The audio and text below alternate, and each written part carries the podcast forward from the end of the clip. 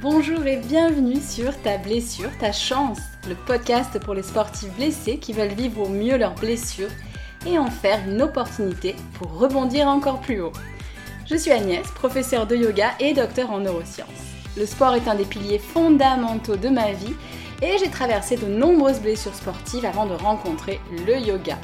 Et oui, j'ai la tête dure et il m'a fallu du temps et beaucoup de frustration pour comprendre que la blessure n'était pas une fatalité, mais que non seulement il existait des moyens de mieux vivre cette épreuve, mais également d'en faire un tremplin pour revenir à l'entraînement plus fort et ne plus jamais se reblesser. Parce qu'une blessure sportive peut impacter positivement ta vie, je te livre ici tous mes outils pour faire de ta blessure ta chance. Allez, c'est parti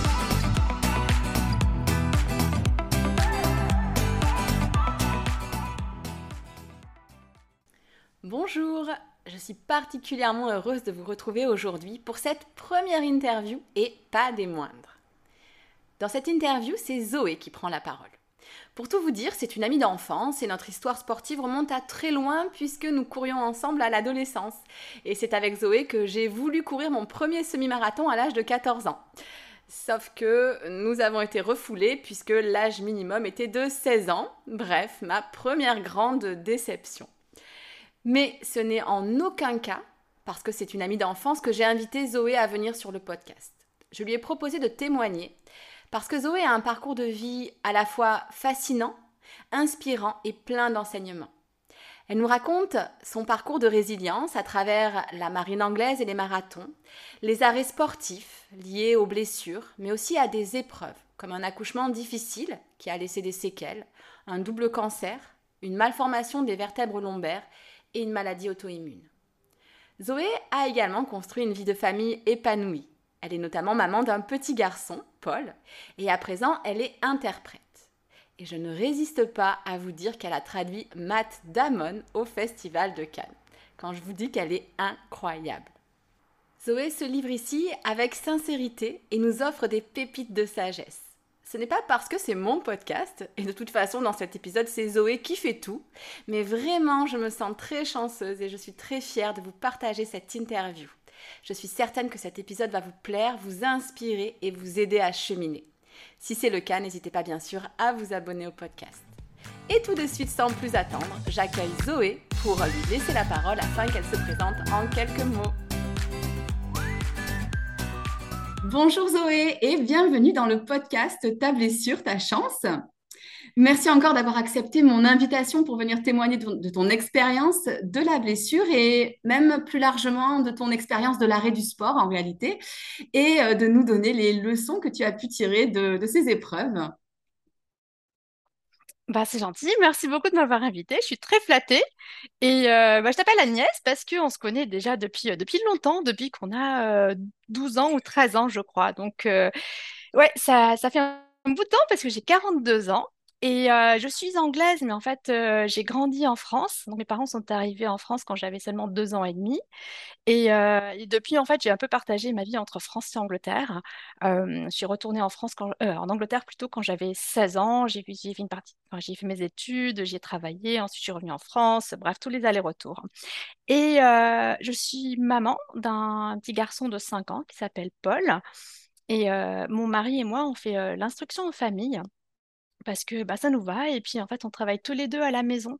Euh, donc, on a cette possibilité. Euh, et pour nous, c'est vraiment un privilège, même si c'est assez intense. Et euh, on est à la fois, on a, ça nous donne à la fois de la souplesse, mais en même temps, c'est vrai que notre.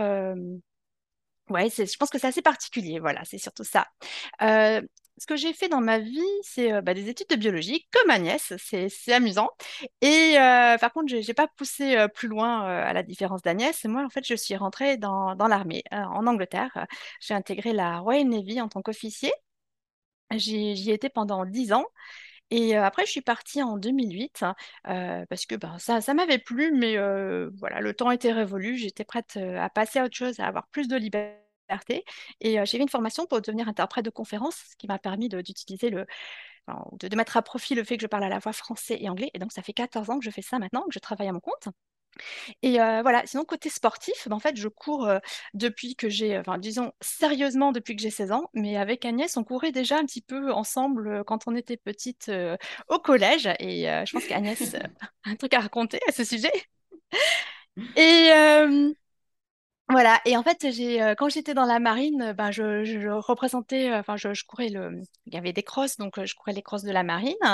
Et puis aussi, j'ai intégré l'équipe de marathon de la, de la Royal Navy, donc j'ai représenté en marathon contre l'armée de terre et l'armée de l'air, et aussi contre la, y a la US Marine Corps, par exemple, aux États-Unis. Et voilà, donc j'ai fait un meilleur temps de marathon de 3h10, ce qui est, je pense, pas trop mal pour une amatrice, hein, évidemment, c'est pas du tout un temps de pro, mais voilà, j'en suis quand même assez fière, c'était ma réussite. Et pendant cette ce temps dans l'armée, euh, j'ai aussi travaillé pas mal avec l'armée de terre et euh, j'ai été seulement la deuxième femme euh, à cette époque-là à avoir réussi la sélection pour ensuite pouvoir faire le stage commando. Donc en fait, finalement, j'ai pas fait le stage commando parce que je me suis rendu compte en faisant la sélection qui était sur deux jours que même si je l'ai réussi, j'étais vraiment, vraiment à, mes limites. J'ai juste pas vraiment le gabarit pour. Enfin voilà, il faut imaginer que je suis toute petite, hein, je fais 1m61, 48 kg à peine. Donc, euh, bon, même si j'avais fait justement beaucoup de muscu pour faire euh, cette, pour me préparer à cette sélection, et que en fait, dans la foulée de ça, j'ai carrément fait euh, deux concours de bodybuilding. C'est assez marrant pour quand on me connaît, quand on sait à quoi je ressemble, ça paraît très incongru. Et voilà, j'ai presque, j'ai presque fini sur ce que j'ai fait dans ma vie, sauf le, détail à rajouter, c'est que j'ai, euh, ça fait dix ans que je souffre d'une maladie auto-immune qui me, bouffe un peu ma vie et qu'il y a trois ans, j'ai euh, euh, été diagnostiquée de, deux cancers, un mélanome stade 3 qui s'était propagé au ganglion du cou et de l'aisselle et puis un sarcome en fait au niveau du rein. Euh, et euh, qui était, c'est quand même une grosse tumeur solide de 5 cm, euh, un truc bien cancéreux, bien agressif. Donc c'était assez flippant. Et ça m'a valu quatre opérations en l'espace de. Non, en fait, pas quatre opérations cancer, mais j'ai eu ouais, deux, deux opérations cancer et puis deux autres opérations, donc quatre opérations au total au cours des, des 2,5 dernières années. Euh, ce qui au niveau du sport n'a pas été facile à gérer. Mais sinon, la bonne nouvelle, c'est que niveau cancer, je suis en rémission. Donc ça fait trois ans que j'ai été opérée du mélanome et deux ans et demi le, la tumeur au rein. Et, que pour l'instant, ça se passe bien et que j'ai réussi à m'en sortir euh, sans chimio et euh, surtout sans immunothérapie que j'étais censée faire pour le mélanome, mais que j'ai pas faite à cause des risques de que ça pose pour ma maladie auto-immune. Voilà, je crois que ça, c'est à peu près tout ce que j'ai à dire sur moi. J'espère que c'était pas trop. Écoute, euh, merci beaucoup. Euh, je suis toujours euh, fascinée quand tu racontes ça, vraiment. c'est pour ça aussi hein, que je t'ai invité sur, sur ce podcast. Et écoute, on va passer à la deuxième question. Euh, quels ont été les moments, du coup, où tu as dû lever le pied dans ta pratique sportive? Alors, bien sûr, je pense qu'on va faire le lien avec euh, ce dont tu nous parlais euh, précédemment, mais voilà, plus précisément, est-ce qu'il y a eu des moments particuliers où tu as dû arrêter ta, ta, pratique ou voilà, simplement un petit peu lever le pied? Alors, bah ouais, effectivement, il y en a eu plein. Alors, bah déjà, les opérations que j'ai déjà évoquées qui m'ont valu à chaque fois entre deux mois et trois mois d'arrêt pour chacune. Donc ça, c'est pas rien hein, sur une période de deux ans et demi, finalement. J'ai pas passé tant de temps que ça à faire du sport. Et puis après, en ordre chronologique, je veux dire, ma première blessure qui m'a vraiment freinée, c'était à 18 ans. Ça faisait déjà deux ans que je courais dans un club de course à pied à Londres. Euh, mais c'était un club assez, euh, comment dire, un club très amateur, quoi, très sympa. Euh, on faisait des compètes et tout, on faisait des courses de 10 km, des semi-marathons, tout ça.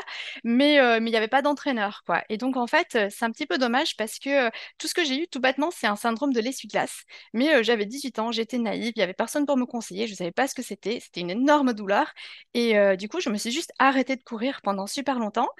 J'ai j'ai essayé de reprendre, j'ai consulté, je crois, un kiné qui m'a donné quelques exercices à faire, mais ça n'a pas vraiment ça a moyennement réglé le problème. Et puis bon, j'ai progressivement repris. Mais euh, en fait, euh, ça, voilà, ça c'était ma, première blessure. Et, et j'ai ça m'a valu de complètement perdre l'élan que j'avais. C'est-à-dire que ça faisait deux ans que je courais vraiment à un bon rythme, de manière très régulière et tout.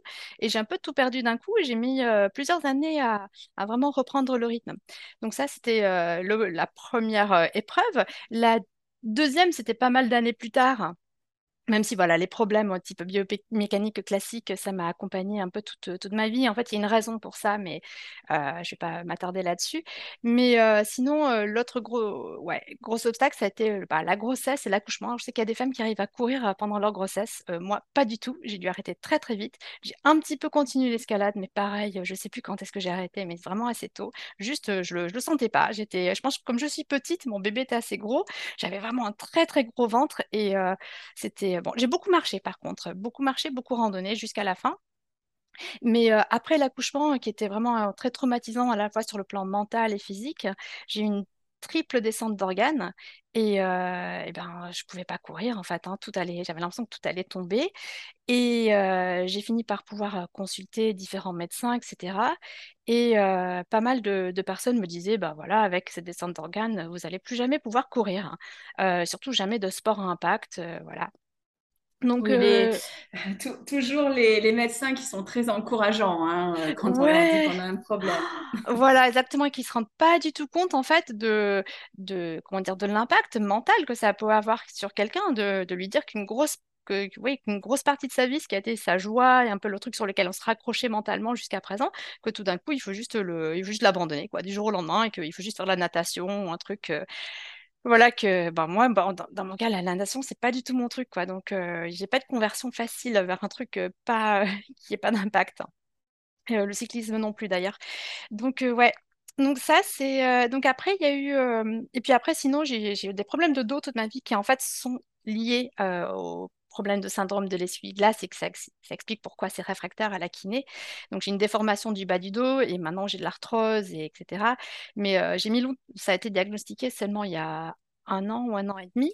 Donc, en fait, avant, je ne savais pas pourquoi euh, j'avais toujours ces problèmes et euh, ça me valait aussi de me bloquer le dos assez régulièrement. Et euh, donc, euh, les blocages de dos aussi, ça m'a valu pas mal d'arrêts de sport. Et euh, ouais, et puis aussi, voilà, des arrêts pendant les entraînements pour, pour les marathons, parce qu'évidemment, c'est quand même beaucoup de volume d'entraînement, surtout que j'essayais quand même d'avoir un, niveau assez, assez bon. hein. donc, je faisais, on va dire, une centaine de kilomètres par semaine quand j'étais à, mon max. Et, donc, ouais, mon corps, il avait du, mal à suivre quand même.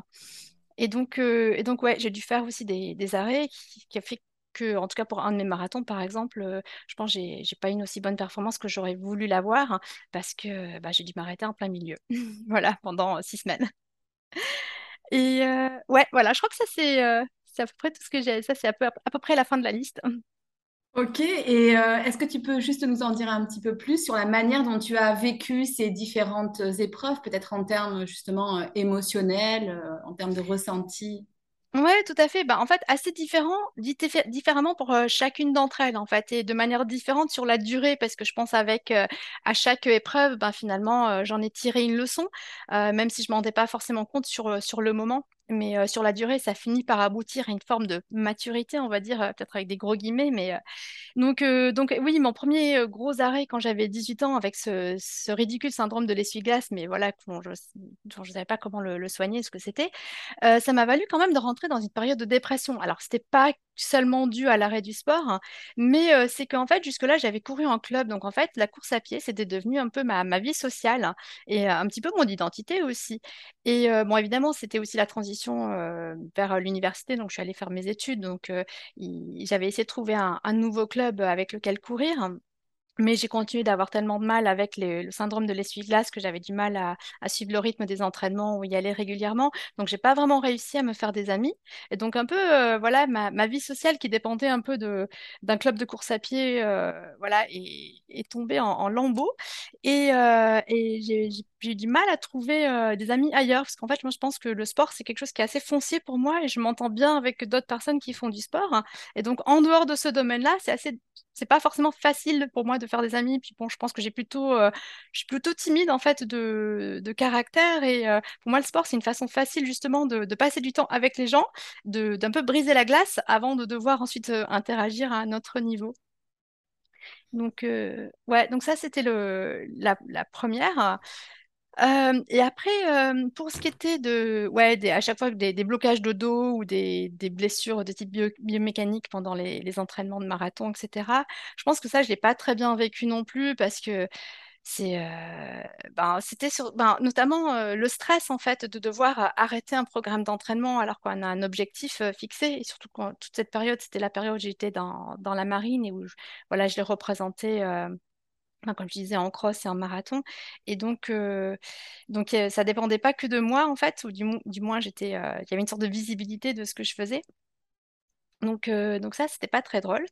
Et après, pour, euh, par contre, plus tard, donc pour la, pour ce qui était de la grossesse, là, je dirais, je l'ai, je l'ai pas mal vécu. En fait, j'étais tellement contente parce que finalement, j'ai eu mon fils assez tard dans la vie. J'étais, je suis tombée enceinte quand j'avais 36 ans. J'ai fait la connaissance de mon mari quand j'avais euh, quasiment 35 ans. Donc, c'est allé assez vite. Mais euh, c'était une période de ma vie, en fait, je pensais que j'allais... euh, j'avais un peu abandonné l'idée de rencontrer l'homme de ma vie et d'avoir un enfant. J'avais fait ma paix avec. Et finalement, ça m'a... Ça m'est tombé dessus et c'était, c'était une grande joie.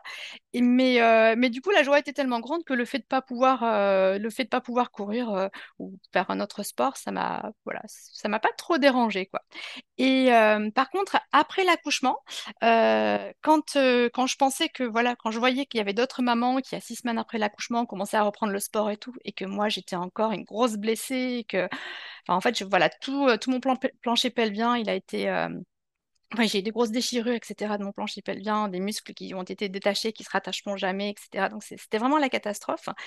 Et, euh, et, ouais, et moi qui avais toujours été super sportive, de voir des mamans moins sportives reprendre le sport alors que moi, je pouvais pas, c'est vrai que je l'ai trouvé dur, peut-être sur le plan de l'ego, mais aussi juste, euh, juste je sais pas, je pense pas que c'était aussi une, vraie tristesse parce que, ouais, j'avais perdu euh, quelque chose auquel j'avais toujours tenu. Et euh, en fait, j'ai pas, j'ai attendu, euh, je pense, un an et demi. Ouais, c'est ça, après l'accouchement, avant de me, d'avoir fait le tour des, de différents médecins, et puis de m'être dit, finalement, bah, en fait, j'ai rien à perdre. Je, je, ma descente d'organes, elle est horrible, hein, mais euh, finalement, que ce soit soit ça ou encore pire, peu importe, c'est pas ça qui va vraiment changer ma vie. Sachant que c'était horrible hein, pour faire pipi caca, gros problème. hein, c'est pas, c'est pas très beau tout ça. hein. J'ai, perdu toute ma dignité et puis tous les examens que j'ai dû passer, euh, c'était euh, voilà. Je pense aussi que j'ai perdu une grosse partie de mon ego à devoir me faire examiner tout le temps euh, avec. euh, Bon, enfin, je te laisse, je laisse euh, libre cours à l'imagination de ce qu'on a pu me faire. Ouais. Voilà. Et- euh, Oui, je... Oui, oui, vas-y, vas-y. non, non, vas-y. Non, non, j'allais dire que je pense qu'il y a beaucoup euh, d'auditeurs dans ce que tu as raconté euh, et bah, d'auditrices hein, justement sur cette deuxième partie qui, qui vont se reconnaître hein, dans, dans cette manière de, de vivre euh, les, les différentes épreuves sportives. Est-ce que tu veux rajouter des choses à ce sujet-là?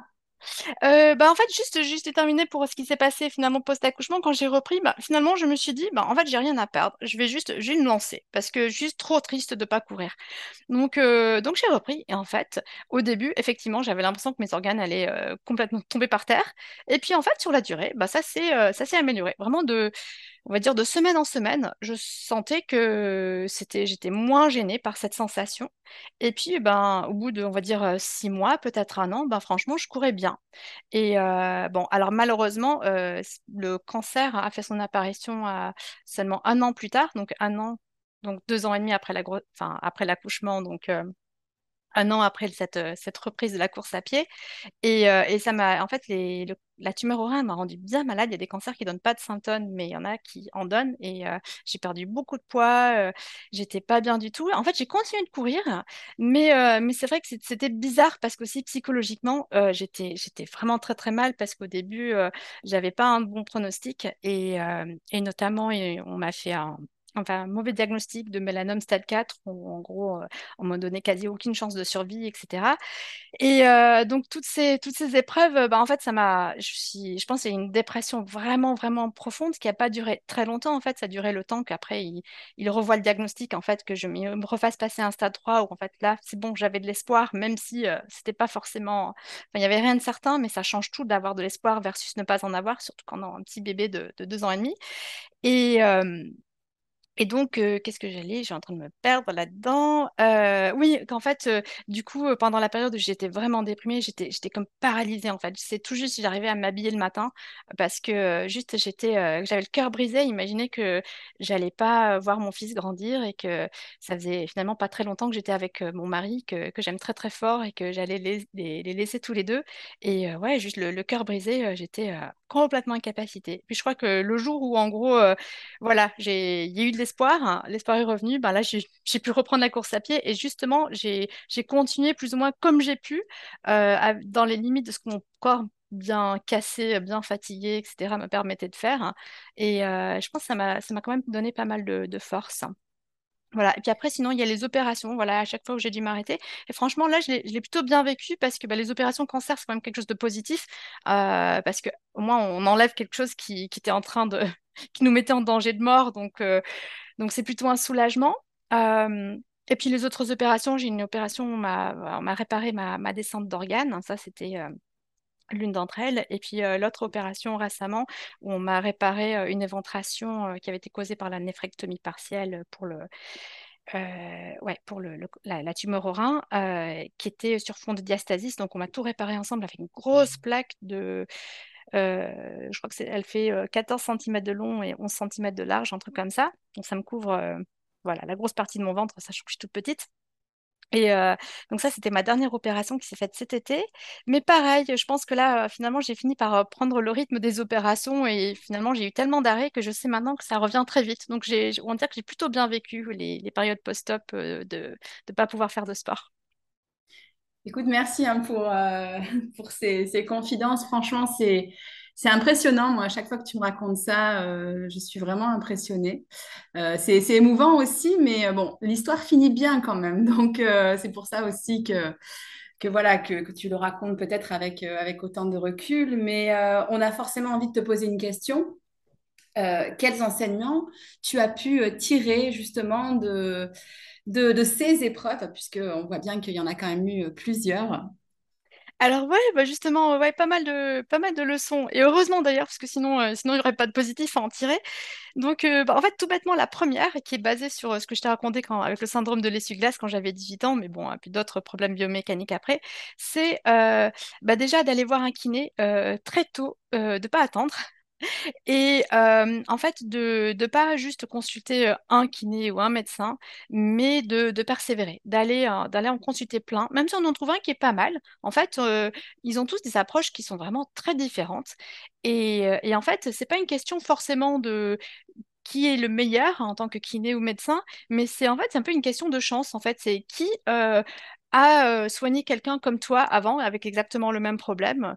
Voilà, est-ce que dans son expérience professionnelle, il a déjà vu quelqu'un comme toi ou pas, euh, par exemple, ou bien juste le diff- il y a plein de, de méthodes, d'approches différentes, et un peu c'est un peu juste le hasard de qu'est-ce qui marche pour toi, quoi.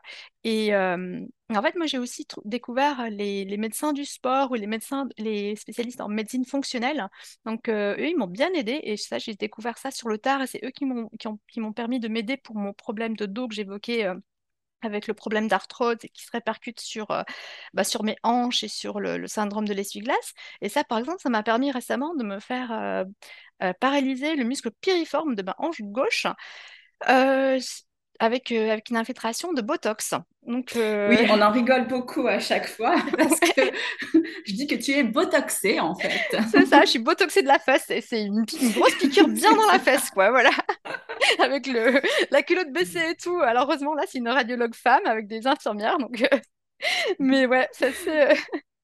et, mais euh, là, ça, ça a super bien marché pour moi parce que je pense que voilà, ce qui passait quand j'avais euh, 20 ans, 30 ans, euh, bah là, 42 ans avec l'arthrose et tout, ça passe plus. En fait, c'est mon corps qui est en train d'essayer de se protéger de l'arthrose et donc il contracte tout. Et le fait d'en fait de relâcher le piriforme, en fait, ça a juste un effet assez euh, miraculeux où ça permet à, à tous les autres muscles de, de se, dé- de se décontracter parce qu'en fait, cette euh, contracture du piriforme, elle a entraîné une compensation euh, au niveau de mon dos et puis j'ai des hernies discales et tout, ça appuie sur des nerfs. Donc euh, voilà, je te laisse imaginer la douleur.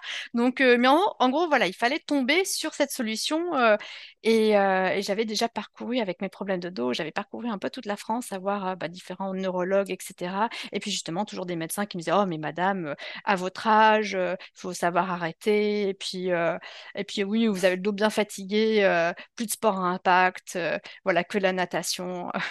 Et ouais, et puis quand on est, quand on, quand on est dans une période de souffrance, et puis surtout, en fait, la blessure, ça s'accompagne toujours d'une incertitude parce qu'on est, euh, avec le recul, on sait qu'on s'en est sorti, donc ça va, on peut le raconter comme je le raconte maintenant avec pas mal de positivité, mais sur le moment, on n'est pas sûr si on va vivre dans la douleur chronique tout le reste de sa vie, sachant que moi, mes douleurs de dos, elles m'empêchaient de dormir, donc j'ai passé, euh, quand euh, j'ai eu un gros problème d'inflammation de dos, j'ai fait des nuits blanches pendant deux mois et demi, je crois.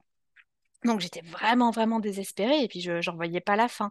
Donc, euh, ouais, voilà. Donc ce que je dis, donc pour la, leçon à tirer, c'est vraiment la persévérance et de, consulter euh, à droite et à gauche partout, de ne pas abandonner et de quand quelqu'un vous dit euh, oui, il faut arrêter de faire le sport que, que, vous adorez, ben, après, voilà, il faut, faut voir, hein, il faut moduler. Par exemple, moi, je vais plus jamais refaire de marathon, hein, voilà. Mais, mais voilà, entre, entre abandonner une ambition de courir à haut niveau et euh, juste euh, courir pour le plaisir, ben, il y a une grosse différence, quoi. Donc, euh, j'ai pas besoin d'arrêter le deuxième. Donc, euh, pour les leçons, donc, euh, une autre, bah, un autre enseignement que j'ai, tiré de, toutes ces périodes hein, de, pause forcée, c'est qu'en fait, euh, bah, à force d'être obligé de s'arrêter pendant voilà, d'assez longues périodes, hein, deux mois, trois mois, le temps de, bien bien perdre et de se rendre compte que quand on monte un escalier, bah, tout d'un coup, on est essoufflé, arrivé en haut, alors que c'est un truc qui m'arrivait jamais, qu'en fait, la forme, elle revient super vite. Donc, autant elle part vite, mais elle revient vite. Et donc, donc, il faut avoir confiance en fait. Donc, euh, je dirais, premier, enseigne- premier enseignement, c'est la persévérance vis-à-vis des, mé- des médecins, des traitements, de la kiné, etc. Et le deuxième point, c'est vraiment la, la confiance, avoir confiance en son corps, même si on a l'impression que notre corps nous a lâchés, nous a déçus, nous a trahis, mais qu'en fait, euh, ben, qu'en fait, non, quand on, ça, ça, rev- ça dès que dès qu'on lui en donne, comment dire là, dès qu'on change un peu les circonstances, par exemple, on est en fait de la kiné ou on, on a trouvé une solution, dès qu'on est en mesure de repartir, en fait, euh, voilà, ça revient, ça revient vite. Ah, ça, c'est super encourageant. hein. Bah, en fait, je, moi, j'ai croisé pas mal de, personnes qui ont dû, euh, qui ont dû arrêter, hein, comme moi, mais, euh, mais qui, du coup, qui, qui, en- enfin, qui savent qu'elles vont devoir arrêter, par exemple, parce qu'elles attendent une opération et qui sont super, super inquiètes, euh, voilà, de, de, de, de, tout perdre et qu'elles imaginent, je pense qu'elles ont du mal à imaginer qu'elles vont pouvoir vraiment assez vite revenir là où elles en étaient, quoi. Et ouais, donc c'est bon de savoir à l'avance qu'en fait, que ça va bien se passer. Donc maintenant, ça y est, je, je sais que ça va bien se passer. Donc voilà, ça fait une inquiétude en moins. Et euh, après, euh, le troisième enseignement, c'est en fait de savoir ce qui se passe quand je suis privée de sport. Je pense qu'il y avait longtemps dans ma vie, pendant des décennies, j'avais pas forcément une relation très très saine au sport. hein. Je, il y avait du positif, hein, bien sûr, hein, euh, et je le faisais euh, voilà par plaisir, et ça me faisait des amis, ça me faisait des expériences, c'était cool. Mais en même temps, il y avait un côté un petit peu malsain où euh, où j'avais peur d'arrêter, où j'étais un peu accro, un peu addict. Et, et par exemple, voilà, si je, m'inquiétais pour les week-ends, je voulais pas partir en week-end parce que bah, du coup, euh, j'avais peur de pas pouvoir courir et j'avais peur en fait que si j'arrêtais de, m'infliger cette discipline au quotidien, que, euh, qu'en fait, que je deviendrais juste patapouf et que si ça se trouve, après, je deviendrais euh, bah, voilà, une sorte de, monstre, quoi. Et euh, de monstre qui, euh, voilà, euh, fainéant, euh, qui, qui faut rien. Et, euh, et en fait, ce que j'ai, voilà, ces périodes forcées où, euh, voilà, où j'ai pu, voilà, rien faire, ça m'a montré qu'en fait, non, non, je deviens pas patapouf. Euh, bah déjà, je, déjà, je pense que tout le monde un peu a la peur de grossir, hein, parce que c'est sûr qu'on n'a pas envie de grossir quand on fait du, quand on fait du sport, parce que, bah, en général, dans la plupart du sport, bah, notamment la course à pied, on le sent quand on, le sent assez facilement quand on a quelques kilos en trop. En fait, dans mon cas, en tout cas, j'ai de la chance. euh, voilà, mon poids varie pas beaucoup, donc j'ai j'ai pas ce problème-là. En gros, je mange moins quand je voilà, quand j'arrête de faire du sport, ça, ça vient assez naturellement. Donc ça, c'est peut-être juste une chance qui me, qui me tient à moi. Mais, euh, mais surtout, en fait, euh, bah, finalement, je, je trouve d'autres choses à faire. J'occupe mon temps euh, et, et, qu'en fait, oui, effectivement, au bout d'un moment, ça me manque de faire du sport. Donc, en fait, quelque part, ça, je trouve ça positif, c'est-à-dire de me dire que non, je faisais pas du sport euh, que parce que j'étais addict, j'en faisais vraiment parce que ça m'apportait quelque chose. Et le fait d'en être privé, ça me permet de, cette prise de conscience que c'était vraiment quelque chose de, voilà, c'était un, plus dans ma vie. Et donc, quelque part, ça aussi, ça rejoint l'aspect de confiance en moi. Ça m'a permis de mieux me connaître, bah, de savoir voilà, qu'est-ce qui se passe quand, quand, euh, voilà, quand je peux plus faire de sport d'une part, mais aussi voilà, d'avoir cette confiance en moi et de me dire non, je, suis naturellement, je suis pas quelqu'un euh, voilà, qui, qui faut rien. Et que voilà, et que après du coup l'envie elle revient très naturellement. Je suis pas obligée de, de garder une discipline de faire. Et euh, et puis aussi voilà le dernier enseignement, donc le quatrième, c'est que quand c'est que justement quand dans ces périodes qui voilà où je peux je peux pas faire je peux pas courir ou je peux pas faire de, de l'escalade hein, ça c'est l'autre sport que je fais c'est que, ben, en fait, ça me donne du temps. Ça me donne du temps pour profiter d'autres choses. Donc, pendant ces périodes, finalement, ça peut aussi être positif parce que ben, je lis plus ou euh, euh, ben, parfois je joue du piano. Donc, euh, ça n'arrive pas très souvent. Mais par exemple, voilà, je peux faire plus de ça ou je peux juste, je vois plus d'amis. je passe peut-être plus de temps avec mon fils ou je passe plus de temps. Si je peux randonner, alors il y a eu des phases où je pouvais même pas randonner, mais si je peux randonner, je passe plus de temps. Voilà. Donc, où je passe plus de temps à me balader. Enfin, d'une manière ou d'une autre, en fait, je, finalement, je, peux faire des choses que, normalement, que j'aime faire, euh, qui sont vraiment positives, mais en fait, le sport, ça prend du temps, mine de rien, et qu'avec ce temps libre, je peux aussi en faire quelque chose de bien. Donc, euh, donc profiter, finalement. Euh, et puis, du coup, c'est aussi l'occasion, quand on reprend le sport, de se dire, bah, finalement, est-ce que j'avais le bon rythme vis-à-vis du sport? Est-ce que, en fait, je ferais peut-être un peu moins de sport et un peu plus d'autres choses? Ou au contraire, de se dire, non, en fait, l'équilibre, il était bon. Mais en gros, ça permet de se remettre en question et de pas juste bêtement toujours faire la même chose. Voilà, je crois que c'est à peu près tout. C'est super intéressant, d'autant plus que tu as prononcé un mot qui est un petit peu tabou, qui est le mot addict. Euh, je pense qu'on peut dire que tu souffrais probablement d'une addiction au, sport, mais ce qui est super, c'est de voir que justement, tu t'en es sorti. Et moi, j'ai l'impression, vu de l'extérieur, que tu as un rapport qui est beaucoup plus sain maintenant au sport. Je ne sais pas si je me trompe. Non, non, carrément, tu as tout à fait raison. Et est-ce que justement cette, euh, cette attitude plus saine vis-à-vis du sport, elle est venue justement à cause de, de tous ces arrêts forcés? Peut-être, je ne sais pas si ça si ce serait venu tout seul dans ma vie. Alors je sais que toi, par exemple, tu as, euh, une attitude au sport qui a évolué aussi au cours de ta vie, sans pour autant qu'il y ait forcément, euh, je ne sais pas, des, des, gros arrêts, quoique si, je sais que tu en as eu un. mais, moi, je n'ai euh, pas eu de gros arrêts comme toi qui étaient liés à des opérations. J'ai eu, voilà, moi j'ai eu plein de petites, enfin une grosse blessure, puis ensuite, voilà, des tendinites, enfin plein de choses qui m'ont handicapée, mais rien par rapport à ce que toi, tu, tu as pu vivre, où tu as eu des, vrais arrêts. Puis moi, il faut dire aussi que moi, j'ai pas, j'ai pas eu d'enfant, donc c'est vrai que j'ai pas connu cette période qui, pour une femme, est quand même euh, particulière hein, en termes de relation à son corps euh, et au sport. Ouais, oui, voilà. Ben voilà. Bref, on a toutes des, vies différentes. Donc, je pense qu'en fait, c'est pas, c'est pas un besoin. Enfin, je, je, le souhaite à personne de passer par euh, des gros obstacles pour euh, pouvoir évoluer. Mais justement, euh, je pense qu'on peut, juste avec le temps, finalement, avec aussi le, avec l'âge, juste avec l'expérience, ben, on finit quand même par mûrir, heureusement, et donc avoir plus de maturité dans sa, dans son rapport au sport. Hein. Donc, et, justement, toi, concrètement, dans ta pratique aujourd'hui, comment est-ce que tu as euh, intégré ces enseignements? Bah, du coup, euh, je prends plus de plaisir maintenant à faire du sport, mais vraiment beaucoup plus que quand j'étais euh, plus jeune, que quand j'avais 20 ans, 30 ans. Alors effectivement, l'enjeu n'est pas le même parce que c'est sûr que quand je courais en club ou quand je représentais la marine, il y avait aussi une pression, mais une pression aussi qui, était nécessaire parce que je pense pas que je me serais donné autant à fond si j'avais pas eu ces objectifs. Donc, comment dire, à chaque chaque chaque phase euh, est adaptée quoi à, sa période. Mais c'est vrai que maintenant que, que tout ça c'est derrière moi, franchement, je c'est quasiment du 100% plaisir. Pas, je dirais pas complètement 100% parce qu'il y a quand même des jours où je me force, où il y a des périodes où je me force. Si je suis un petit peu déprimée, là j'ai pas du tout envie d'aller euh, d'aller faire du sport, mais euh, mais en fait je sais que ça va me faire du bien. Donc là pour le coup je me force par exemple. donc euh, ou bien quand il pleut, par exemple. Une, fois que, je suis lancée, quand il pleut, ça va. Mais j'aime pas les, cinq premières minutes et les premières flaques. Je trouve ça horrible. Mais, pour le... mais voilà, je me force parce que je sais qu'au final, ça va le faire. Mais je veux dire, voilà. Mais dans l'ensemble, on va dire 8 euh, sorties sur 10, euh, c'est, vraiment du plaisir comme je l'ai, comme j'ai jamais connu en fait avant. Et en fait, surtout maintenant, je fais du sport dans une, euh, une philosophie d'être euh, axée sur le processus et pas sur l'objectif.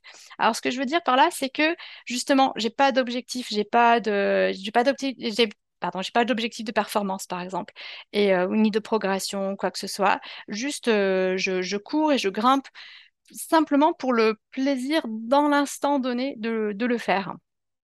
Et après, si par hasard mes performances s'améliorent, je suis super contente. C'est que du bonus, mais c'est pas une attente. Donc, euh, et du coup, en fait, ça, ça m'aide beaucoup parce que, en fait, quand du coup, j'ai une opération, par exemple, je, sais que je vais être opérée, que par derrière, je vais avoir une grosse période d'arrêt, comme ça a été le cas récemment là cet été avec mon ma laparotomie. Eh ben, euh, j'étais pas, j'étais pas catastrophée de savoir que j'allais devoir m'arrêter, que j'allais euh, tout perdre de ce que j'avais gagné jusque-là, sachant que dans les deux, trois mois avant mon opération, j'avais fait exprès de m'entraîner un peu plus que d'habitude et de d'être un peu plus, euh, enfin voilà, d'y aller un peu plus fort, parce que je voulais, je voulais être vraiment en pleine forme le jour de l'opération. C'est quand même une grosse opération bien profonde et tout. Donc, euh, je me dis, ça fait, euh, je, me dis logiquement, euh, on va toujours mieux résister à une opération et mieux récupérer par derrière euh, si on est plus en forme euh, le jour J. Donc voilà, j'avais fait ça, tout en sachant que euh, bah, après le jour J, j'allais tout perdre, j'allais devoir tout reprendre. Mais c'était pas, je l'ai pas mal vécu parce que je savais que bah, la reprise, que ça allait être un plaisir, que c'est pas grave si je cours à, je sais pas, 7 minutes le kilomètre au lieu de 5 minutes le kilomètre ben c'est pas grave, c'est le même plaisir. Et puis il y a un plaisir aussi quand on a quand on a tout perdu, c'est qu'en fait aussi, même si je disais que je suis pas vraiment fixé sur la progression en soi ou sur la performance, mais il y a quand même le fait que quand on repart de loin, en fait, on progresse tellement vite dans les premières semaines que c'est super gratifiant, quoi. Donc, euh, bon, après, on, après on, est, on atteint un plateau, quoi, et après, on est juste dans le d'en profiter euh, au jour le jour, mais euh, voilà. Donc, processus pas objectif qui permet d'être d'être beaucoup plus zen quand, quand on sait qu'il y a des moments où on va devoir tout arrêter. Et la bienveillance, la bienveillance envers mon corps, parce que c'est vrai qu'avant, je pense j'étais pas mal, je pouvais assez vite tomber dans une forme d'autopunition. Je pense que j'avais un rapport pas forcément très sain avec mon corps. Et en gros, je l'acceptais seulement sous certaines conditions, c'est-à-dire bah, sous condition que je sois pas grosse, que, que j'ai une bonne, voilà, que, que je cours à un certain rythme, voilà, qu'une certaine performance, etc.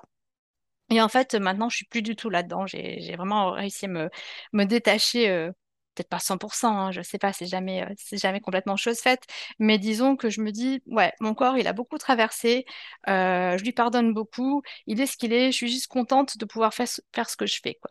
Voilà. Et puis après, le dernier truc, c'est la confiance.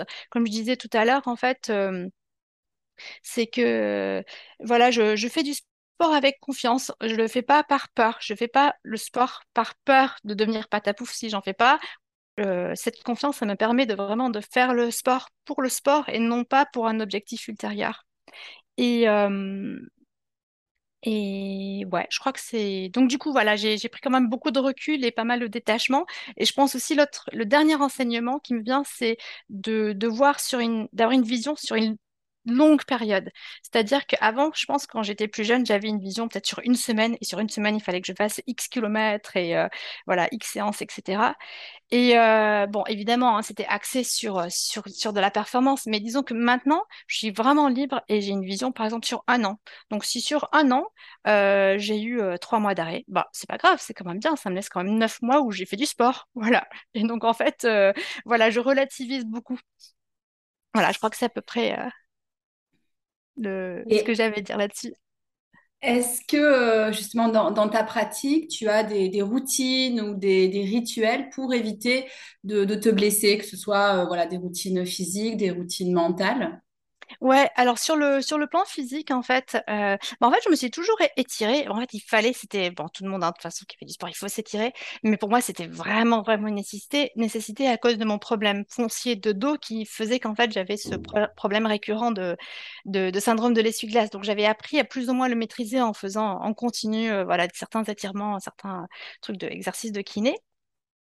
Mais, en fait, là, dans la dernière année, puis un petit peu grâce à toi, j'ai j'ai une pratique, on va dire, plus, comment dire, plus holistique, où euh, vraiment je ne fais pas que les trucs spécifiques dont je sais que j'ai besoin euh, pour, euh, pour courir et pour éviter une certaine blessure. Euh, j'essaye de prendre soin de, moi, de mon corps entier dans sa globalité, de voir un peu des interconnexions entre tout. Et donc, je fais une sorte de routine, on va dire, hein, yoga-esque. en tout cas, il y a pas mal de, postures de yoga qui sont dedans. Et en tout cas, ce que je le fais, je le fais vraiment en pleine conscience. Et je le fais vraiment tous les jours. je crois que j'ai les seuls jours que j'ai ratés, c'est les jours voilà, en post stop où euh, je pouvais vraiment rien faire. Et, euh, et, je le fais aussi, comment dire, avec euh, non seulement en pleine conscience, mais c'est thérapeutique. Donc en fait, justement, les jours où je peux pas courir, hein, pour une raison ou une autre, hein, sachant que je cours pas tous les jours, hein, parce que comme je suis pas mal cassée avec la maladie auto-immune et tout et tout, en fait, je cours un jour sur deux, parce que sinon, ça me génère trop d'inflammation et, et, et, ça va plus du tout. Je, je tombe malade.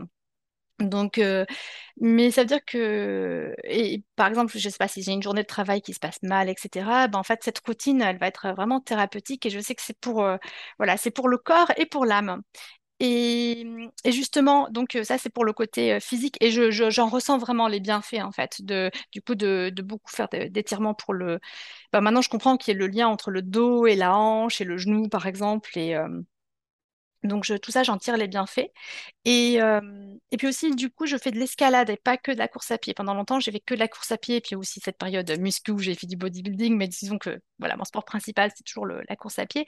Mais depuis, euh, on va dire, 7 ans maintenant, je fais de l'escalade. Mais je le fais vraiment juste pour la joie. quoi. Mais le fait de faire un autre sport, en fait, de ne pas être axé que sur un seul sport, bah déjà, ça permet de pas mettre tous ses œufs dans le même panier. C'est-à-dire qu'il y a quand même pas mal de circonstances où, par exemple, je suis blessée pour la course à pied, mais je peux encore faire de l'escalade inversement. Donc ça me donne une sorte de filet de sécurité où il y a toujours quelque chose que je peux faire. Et puis en plus, euh, bah, finalement, c'est aussi dans cette approche plus holistique que j'ai maintenant vis-à-vis de mon corps, c'est-à-dire d'être euh, plus global, comment dire, euh, plus en forme de manière équilibrée. Voilà, parce qu'en plus, l'escalade, ça travaille la souplesse, la, la muscu un peu de, dans, ben, de, de tous les muscles du corps et tout. C'est très, très différent de la course à pied. Et, euh, et, du coup, j'ai trouvé un équilibre. Et aussi, du coup, je suis d'autant moins accro à la performance parce que le fait de devoir diviser mon temps entre les deux, ben, je peux pas. Voilà, de toute façon, c'est pas réaliste de viser une bonne performance dans les deux. Et euh, en plus, euh, ben, j'ai plus de détachement finalement. Parce que si j'ai un jour où je pars courir et ça m'arrive, hein, et juste ça se passe vraiment mal, où juste je suis fatiguée sur tout le long, et en fait, il n'y a jamais vraiment de moment où je me sens bien. Et j'ai juste, je suis en train de courir, mais je rêve d'être sous ma couette avec une bouillotte. voilà, ça m'arrive. Ben, Bon, du coup, euh, c'est pas très grave parce que je sais que bah, par derrière, euh, tant pis, le, le, lendemain ou le surlendemain, je vais aller grimper et là, j'y prendrai plus de plaisir. Je ne sais pas si je m'exprime, euh, si j'explique bien le truc. Oui, oui, c'est non, c'est extrêmement clair. Et, justement, je voulais revenir euh, sur une notion qui est, je pense, euh, importante pour beaucoup d'auditeurs, qui est justement la place de la progression dans ta pratique. Aujourd'hui, tu en as un petit peu parlé, mais par exemple, en, escalade, quelle est la place de cette progression? Alors, euh, ouais, bah, je pense que la progression, c'est quand même important parce que du coup, ça fait un retour. C'est quand même difficile de faire un, sport ou de faire une quelconque activité où on s'investit pas mal sans avoir un peu de, comment dire, de, retour sur, sur la performance finalement. Et, euh, mais c'est vrai qu'en escalade, j'ai quand même commencé tard dans la vie. Et puis, naturellement, je pense que j'ai pas, j'ai pas vraiment ce qu'il faut pour avoir une super performance en escalade. Donc, euh, j'ai assez vite atteint un plateau. Mais, euh, mais comment dire, donc j'ai, mais j'ai pris plaisir dans la progression que j'ai eue pour en arriver là. Mais maintenant que je suis à mon plateau, ben, finalement, je suis, je l'accepte tout à fait et euh, je prends plaisir à regarder les autres qui sont beaucoup plus forts que moi et puis à, admirer ce que le corps humain est capable de faire, même si le mien n'en est pas capable. Donc, euh, et après, par rapport à la course à pied, euh, en fait, je pense que quelque part, j'ai de la chance parce que euh, j'ai pu faire mes preuves en fait quand j'étais plus jeune en courant en club et en faisant des compétitions et euh, voilà. Et par exemple, quand j'ai fait mon marathon de 3,10, en fait, j'ai couru un rythme de 3,05, donc ça représente un petit peu moins de 4 minutes 30 au kilomètre, donc ça va, c'est pas trop mal quand même comme, comme rythme. Si j'arrivais à faire un kilomètre à 4 minutes 30, là aujourd'hui, je serais contente. Et, mais du coup, euh, ouais, voilà. Mais en fait, en fait, ce qui s'est passé pour ce marathon-là, c'est que j'ai eu, euh, j'ai eu très mal au ventre en fait à, mi-parcours et euh, j'ai eu la diarrhée. Et donc, il a fallu que je m'arrête plein de fois. Heureusement, c'était le marathon de Londres. Et il y avait des, blocs toilettes, mais je me suis arrêtée plein de fois. Donc, j'ai perdu au total 5 minutes en, ouais, à, passer aux toilettes, quoi. Mais mais bon, voilà. Donc, mon, mon 3,05 que je visais, que et, correspondait au rythme auquel je courais, c'est transformé en 3-10. Mais voilà, je suis, quand même, très contente. Et, euh, et puis, par exemple, j'avais fait une course à pied de... Alors, en Angleterre, c'est du 10 miles, donc c'est du 16 km en 67 minutes. Donc ça, ça représente une allure d'environ 4 euh, minutes 15 au kilomètre. Donc, pareil, voilà, c'est c'est pas un truc d'élite hein, ou de, de pro, hein, mais c'est pour, euh, pour une amatrice, c'est pas trop mal. Et ça m'avait permis justement de gagner cette course à pied-là, par exemple. et puis, par exemple, pour le marathon, celui-là, de, le marathon de Londres, c'était fait pour nous une compétition entre comment dire, il y avait, bon évidemment, hein, c'était le marathon de Londres avec les 38 000 coureurs ou je sais pas trop quoi, mais euh, c'était aussi comment dire, une compétition entre, euh, ben, il y avait une équipe de la Royal Navy, une équipe de l'armée de terre, une équipe de l'armée de l'air, et c'est moi qui avais, euh, qui avait gagné contre les, dans l'équipe féminine contre les deux autres armées. Donc, voilà. Tout ça pour dire que ce que, ce que ça m'a permis de faire, c'était que j'ai eu l'impression d'avoir réalisé mon potentiel. Donc voilà, je suis tout à fait consciente que c'est pas un super potentiel, mais je sais que bah, comment dire, je m'étais vraiment donné à fond. J'aurais pas vraiment pu faire plus. Et euh, peut-être qu'en voilà, si en m'entraînant encore plus dur, etc., j'aurais pu gratter quelques minutes. Mais voilà, à peu de choses près, c'était mon potentiel. Je le connais. Et euh, du coup, ça y est, euh, j'ai ça derrière moi, quoi. J'ai plus cette curiosité ou ce besoin d'aller faire mes preuves. Et ça, j'en suis vraiment, vraiment, comment dire, vraiment ben, comment dire, contente ou ça me donne une paix intérieure maintenant à 42 ans, un peu toute cassée, etc., de me dire que c'est fait, c'est derrière moi, je peux en quelque sorte me reposer sur mes lauriers. c'est un peu horrible à dire. J'ai envie de paraître super arrogante. c'est pas ça. Non, mais, vu, euh, de l'extérieur, euh, honnêtement, c'est quand même des performances qui sont, euh, qui sont admirables hein, quand même. Je te cache pas que moi, je, je, les, je les trouve impressionnantes. Bah, disons que ça, je pense qu'en fait, c'est la performance que toute personne qui, qui se donne un petit peu de mal peut avoir. Hein. Voilà, je crois que c'est ça en fait. Ça représente juste l'effort qu'on y, qu'on y met. Et je pense que la plupart des gens, ils arrivent, c'est à peu près le, niveau qu'ils arrivent. Et que pour être, pour faire mieux, il faut soit vraiment être pro et donc s'y donner à 100%, soit avoir vraiment un, un talent inné euh, extraordinaire, quoi, ou euh, de préférence les deux. Mais bon, voilà, du coup, j'ai répondu à cette question, j'ai coché cette case, et ça, c'est vrai que ça me permet maintenant euh, d'avoir beaucoup de détachement. Et en fait, je dis ça parce que c'est vrai que parfois, je regarde des, gens qui, par exemple, qui ont, qui ont pas fait beaucoup de sport toute leur vie, qui tout d'un coup s'y mettent à la quarantaine, par exemple, et ils sont à fond, ils sont complètement accros, et ils essayent, ils sont à fond dans la performance, et ils se fixent des objectifs de fou et tout. Et quelque part, évidemment, je les admire, mais en même temps, je me dis, ce qu'ils sont en train de faire, c'est qu'ils sont en train de répondre à, à cette question de quel est mon potentiel. Et ils sont en train de le faire à la quarantaine, alors qu'ils ont un, boulot. En général, à la quarantaine, on a pas mal de responsabilités, on a souvent des enfants. C'est une vie qui est très différente de quand on a 20 ans et quelques, comme moi je l'avais quand moi j'ai fait ces performances-là, et que finalement, bah, j'étais officier de marine. Mais voilà, j'étais quand même jeune officier, j'avais pas des responsabilités de fou, et euh, j'avais pas d'enfants, euh, j'étais célibataire. Euh, voilà, c'était quand même beaucoup plus facile d'atteindre ces performances. Et puis même, voilà, un corps de 20 ans, c'est pas un corps de 40 ans. Et que, et que du coup, pour les gens qui le font à la quarantaine, etc., j'ai beaucoup d'admiration. Et en même temps, je me dis, euh, je, je, comprends pourquoi ils sont tellement accros, mais je vois aussi que du coup, ils vivent les difficultés, euh, justement les obstacles à leur entraînement, etc., beaucoup plus mal parce que euh, qu'ils ne peuvent pas avoir ce détachement vu qu'ils ne peuvent pas encore, comment dire, ils ont envie, ils ont besoin de faire leurs preuves. Euh, et que du coup, j'ai pas, j'ai pas à leur donner de leçons. En fait, c'est ça que je veux dire. Voilà, parce que euh, parce que moi, je l'ai fait en fait. J'ai fait ça, c'est juste que je l'ai fait plus jeune. Euh, voilà. Et donc après, donc, donc en gros, pour résumer, je dirais que euh, j'aime le, je pense le, j'aime la progression, mais c'est pas mon objectif. Je le fais pas, je fais pas le sport pour la progression. C'est juste un bonus si ça arrive. Et puis le fait qu'en fait, souvent, je fais de la régression parce que bah, soit j'ai des périodes où je suis juste trop malade parce que la maladie auto-immune, où j'ai eu des opérations, etc., et où je régresse, je régresse carrément. Ben, j'accepte en fait. Voilà, c'est, c'est donc je, suis beaucoup dans, l'acceptation et en fait on en revient à cette idée d'être vraiment focalisé sur le, processus, c'est-à-dire prendre plaisir au sport en lui-même et ne pas faire le sport pour un objectif ultérieur. Vraiment, c'est voilà. Oui, c'est important comme message aussi, profiter euh, du chemin et euh, ne pas viser que la destination. Je crois que c'est mmh. vraiment super important exactement, comme message à emporter. Et j'ai quand même une petite question. Est-ce que tu as envie de courir à nouveau avec un, un dossard un jour peut-être? Ben, en fait, oui, oui, mine de rien. Alors, je sais que du coup, ce serait pas du tout. Je sais, en fait, même pour mon ego, ce serait, ce serait pas mal parce que je sais que j'aurais une performance, mais, mais je veux dire, super mauvaise par rapport à ce que j'ai pu faire par le passé. Donc, euh, quelque part, tu vois, je serais pas du tout dans la progression. Ce serait vraiment une mesure objective de à quel point euh, je suis toute cassée maintenant par rapport à ce que je l'étais par le passé. Mais, euh, mais justement, voilà, quelque part, c'est positif parce que je sais, j'en ai pas peur, en fait. J'en ai pas peur de voir sur le papier que j'ai, je sais pas, sur une course de 1000 personnes, que j'étais 600e et que je suis euh, donc, euh, et puis, euh, ce que j'aime bien dans les, événements, c'est que bah, c'est l'ambiance en fait, l'ambiance, l'adrénaline. Puis même, quelque part, j'ai une curiosité de savoir quelle serait ma performance voilà, en, conditions de, compétition, parce que c'est vrai que du coup, avec l'adrénaline et tout, on court différemment que quand on court juste pour, pour l'entraînement.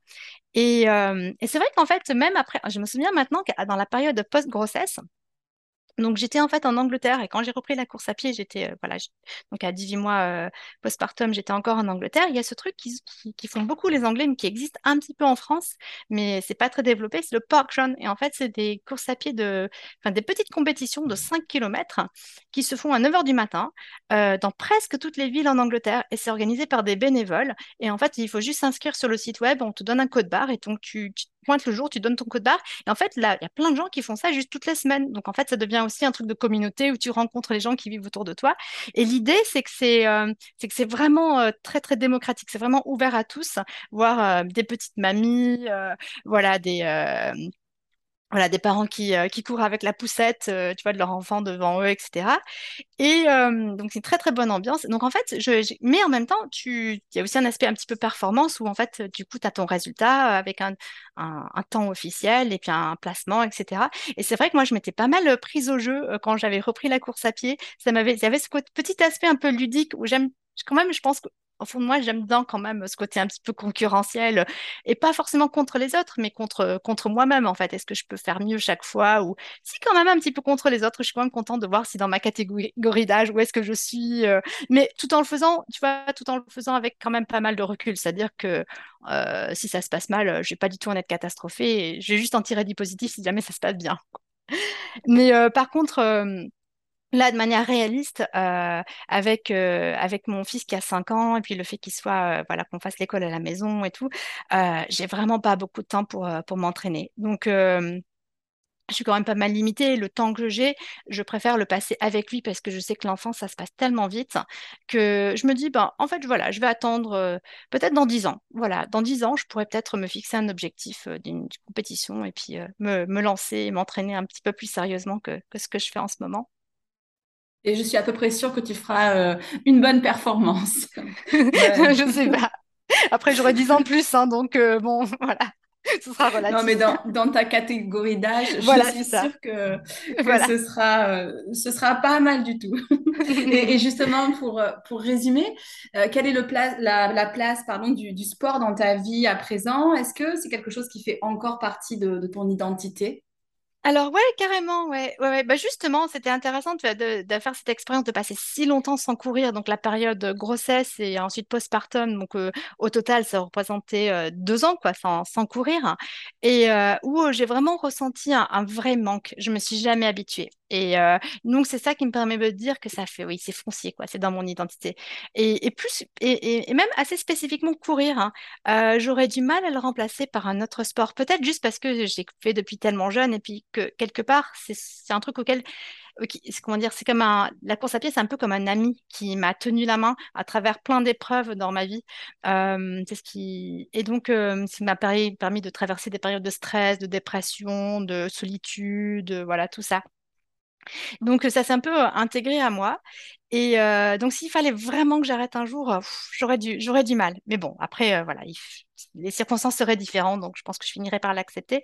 Et puis donc je dirais que voilà, c'est une tâche super importante, mais en termes du, temps que ça représente pour moi dans une semaine, voilà, il faut surtout pas que ce soit disproportionné. J'essaye vraiment d'avoir un équilibre dans ma vie et d'être surtout comme voilà, j'ai connu mon mari tard dans la vie, j'ai eu mon enfant tard, euh, je suis tellement consciente que j'ai envie de profiter euh, de mon temps avec eux que, euh, et de faire bah, déjà l'école à la maison pour, pour mon fils, c'est très prenant, mais aussi voilà, de faire des randonnées, du camping, des balades, voilà, d'avoir du temps pour faire tout ça.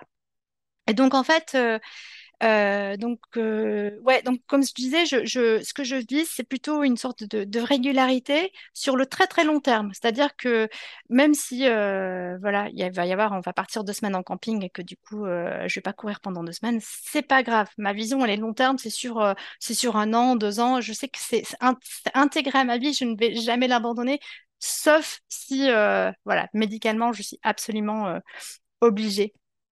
Et puis il y a aussi euh, l'aspect anti-cancer où euh, comme j'ai pas pu faire euh, l'immunothérapie, ben c'est quand même un peu risqué et euh, pour mon pour mon mélanome et je sais qu'en fait le bah, faire du sport c'est c'est très très euh, anti-cancer donc c'est un petit peu je me dis c'est un petit peu ma thérapie.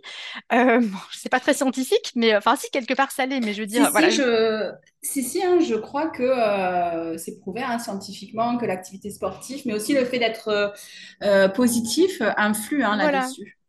Ouais, donc je me dis, voilà, je mets toutes, je mets toutes mes chances de mon côté, en fait, en gardant euh, cette pratique sportive et en restant aussi en, forme que, que possible. Et je l'ai remarqué avec la maladie auto-immune qu'en fait, quand je cours, euh, ponctuellement, ça me crée des crises d'inflammation. Mais si vraiment j'arrête de courir longtemps, alors en fait, ma maladie auto-immune, elle revient fois 10. Et c'est ce qui arrivé, en fait, après la dernière euh, grosse opération, où j'ai dû vraiment, vraiment tout arrêter j'avais pas du tout de substitut de, sport. Et j'ai fait vraiment des grosses crises pendant plusieurs semaines et pense que c'est lié à l'arrêt total du sport. Euh, et comme par hasard, ou peut-être pas justement, euh, j'ai, tout est, tout a commencé à aller mieux progressivement au fur et à mesure que j'ai repris la, la course à pied. Donc euh, après, c'est connu, hein, j'ai fait quelques lectures et tout là-dessus et a priori, c'est exactement ça qui se passe, que globalement, pour les maladies auto-immunes, il vaut mieux faire... Les gens qui font du sport, ils s'en sortent mieux, ils ont moins de symptômes que les gens qui en font pas, même si après, ponctuellement, pour moi, à chaque fois que je cours, cette nuit-là, elle va être mauvaise, quoi. Mais, euh, Oui, mais parce qu'on globalement, sait que le sport, euh, oui, le sport, alors surtout s'il est intensif, hein, mais c'est quand même pro-inflammatoire. Mais oui, ce que tu veux dire, c'est que oui, euh, globalement, il y a un bénéfice Voilà, à quand même à, à pas arrêter. Et je voulais aussi te demander, y a-t-il d'autres éléments que tu souhaites voilà, partager avec nous? Alors oui, complètement, parce que j'ai un petit peu parlé des, routines pour éviter de me blesser physiquement, mais en fait, je pense que c'est aussi très important d'éviter de se blesser mentalement. Et ça, c'est un truc que j'ai pu faire par le passé avec ma relation qui n'était pas forcément très saine avec le sport, mais aussi pas que vis-à-vis de la relation avec le sport, mais quand en fait, quand on est dans un, entraînement très très intense, justement quand on s'est fixé un objectif voilà, de compétition, etc., j'ai eu la chance d'avoir un, coach pour, dans, la période où je, euh, représentais la marine en, marathon. Et lui, il était, euh, vraiment super. Euh, son programme consistait à alterner des jours d'entraînement durs et des jours d'entraînement faciles. Alors, c'est, bien sur le plan physique, évidemment, parce que les jours faciles, ça permet de récupérer d'une journée dure. Mais en fait, c'est pas ça le principal. Le principal, en fait, pour moi, c'était euh, l'aspect mental qui me permettait, en fait, de me ressourcer mentalement. Parce qu'en fait, quand on fait un entraînement dur, moi, je m'entraînais quand je faisais euh, 100 km par semaine. Je courais souvent deux fois par jour. euh, et je faisais euh, du fractionné et tout. Et c'était vraiment dur, quoi. C'était vraiment le truc où on a l'impression que les poumons vont exploser, où on va vomir sur le bord de la route, etc. Et euh, du coup, il y a quand même pas mal d'anticipation et de stress avant de sortir faire une séance où on sait qu'on va se faire du mal et on va souffrir. Donc ça, c'est dur et ça, ça pompe en fait mentalement. Il y a un épuisement mental. Mais euh, quand on sait que le lendemain, ben, on va courir, parce que oui, il faut quand même euh, les faire, les 100 km par semaine, mais que ça va être une sortie euh, pur plaisir, euh, où on va pas se faire du mal, on va juste profiter du paysage, bah déjà, on, vit plus, on vit mieux la journée dure. Et puis, bah, en fait, en ayant fait cette journée facile, on en s'est souvenu qu'on aimait bien le sport qu'on faisait. Et du coup, en fait, on se sent plus, on se sent davantage motivé pour, euh, pour le lendemain faire la séance dure. Euh, et donc, en fait, ça permet d'éviter euh, un épuisement mental, en fait, cette alternance de, de dur facile. Et de vraiment, mon coach, il insistait sur le fait de polariser. C'est-à-dire que les journées dures, c'est vraiment dur. On se donne à 100%, on se ménage absolument pas. Et les journées faciles, elles sont vraiment faciles. Il faut qu'il y ait zéro souffrance. Et euh, donc, vraiment dans les extrêmes. Et moi, ça, ça a été vraiment, euh, ouais, c'est, pour moi, ça a été génial. Et, je garde toujours cette idée dans la tête, même si maintenant, je suis plus dans un entraînement intensif mais j'ai conscience de mon mental et de si je suis en train de m'épuiser le mental euh, et pas que d'épuiser mon physique.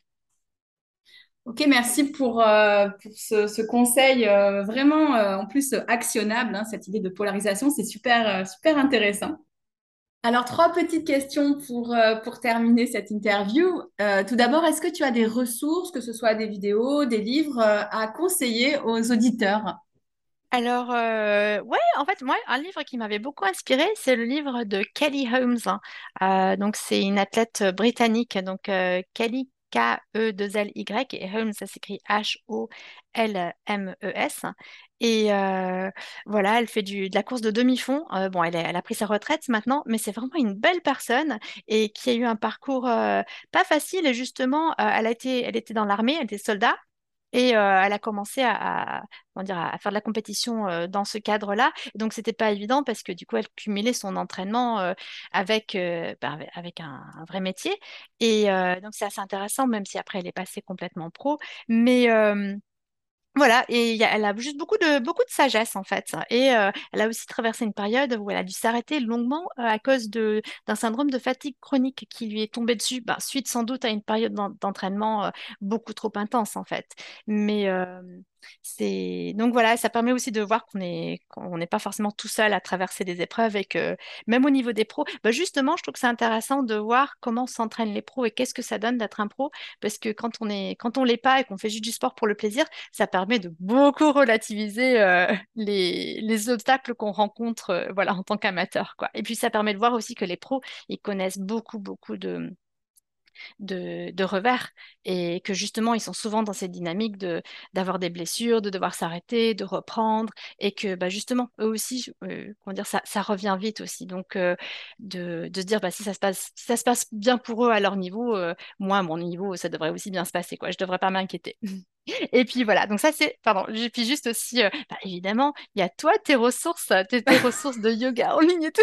Je sais, je te, je te fais de la pub de manière éhontée, mais c'est sincère. J'ai Et, rien euh, demandé. je sais, je sais, je, je confirme, Agnès ne m'a rien demandé. Et Agnès est en train de rougir maintenant. euh. Et, euh, mais mais c'est tout à fait vrai. Et, euh, et justement, là, je suis en train de faire son programme pour euh, sportifs blessés. Et euh, il y a plein de ressources. C'est vraiment euh, justement un soutien à la fois bah, physique, parce que ça permet quand même de, de rester un peu en mouvement, mais mental aussi. euh, beaucoup de ressources et euh, très riche. Donc euh, voilà. Et c'est, c'est- voilà, comme je disais, c'est complètement sincère. Merci beaucoup. Écoute, tu me gênes. Et alors, on va passer à la question suivante. Alors, si tu avais euh, un, un conseil ou un enseignement à transmettre sous forme d'une phrase euh, à, à nos auditeurs, alors ça peut être une citation euh, également, qu'est-ce que, qu'est-ce que ça serait? Alors, ben, pour moi, c'est vraiment cette notion d'être euh, axé et motivé par le processus et non pas par, par l'objectif. Ou comme toi, tu l'avais dit, c'est le chemin et pas le, le point d'arrivée, ou tu avais, tu l'avais dit de manière plus élégante, mais en gros, c'est ça. Ok. Et euh, bah, finalement, j'ai envie de te poser une dernière question en, en lien en fait avec un petit peu le, le titre du podcast.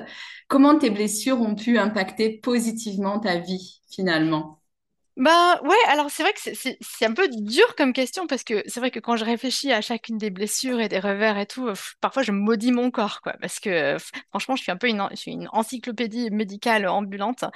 Mais, euh, mais c'est vrai que si j'arrive à prendre vraiment beaucoup de recul, j'arrive à me dire que euh, ça, ça me permet de, de- faire en sorte que quand je fais du sport, je le fais vraiment avec un plaisir que j'avais pas avant et avec une reconnaissance de me dire, ben, je peux pas prendre pour acquis que mon corps est capable de, faire du sport parce qu'avec toutes les, maladies, les opérations et tout et tout, euh, et puis je vois d'autres personnes qui ont eu des trucs similaires à ce que moi j'ai eu, notamment par exemple au niveau de la déformation du dos. hein. C'est un truc un peu rare, mais euh, je suis pas la seule à voir ça.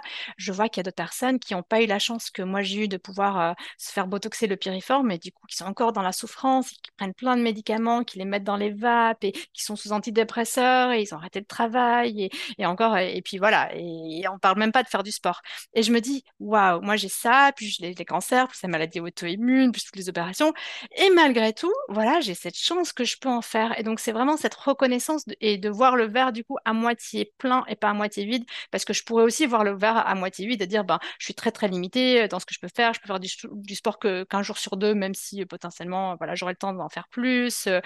Euh, que, que, voilà, je suis tout le temps en train de combattre euh, différentes formes de blessures, j'ai toujours un problème par-ci par-là, j'ai toujours des douleurs, enfin bref, je pourrais voir le verre euh, à moitié vide. Mais, euh, mais voilà, grâce à toutes ces expériences, je, je pense que j'ai vraiment de quoi avoir le, le, le verre à moitié plein.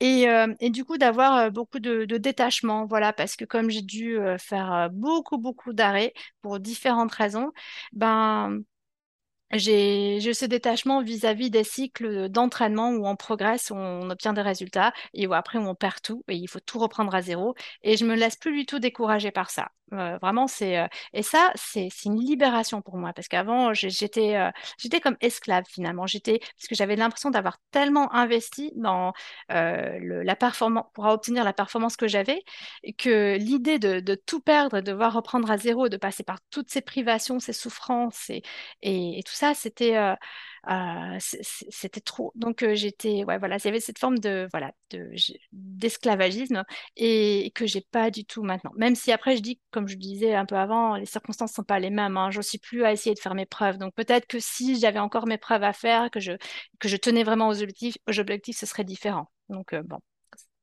Et puis bah, finalement, euh, voilà, pas plus de, une certaine maturité, je pense. Et voilà, cette idée de confiance en moi et de connaissance de moi où j'ai, j'ai pas peur de devenir un monstre si j'arrête le sport. Je serais triste si je devais complètement arrêter, mais euh, en tout cas, euh, j'ai pas peur d'une période prolongée où je dois m'arrêter parce que je sais que, voilà, foncièrement, foncièrement, même sans sport, je suis, je suis pas un monstre. Enfin, je crois, j'espère. Et cela, évidemment, j'espère que ça euh, s'applique aux autres, quoi. C'est ça que je veux dire. Hein. Je dis, euh, je dis ça pas ça que pour moi. Je pense que personne n'est un monstre, mais qu'on est sans doute nombreux à penser qu'on va devenir, imaginer qu'on va devenir un monstre si on s'arrête de faire du sport. C'est ça que je veux dire. Hein.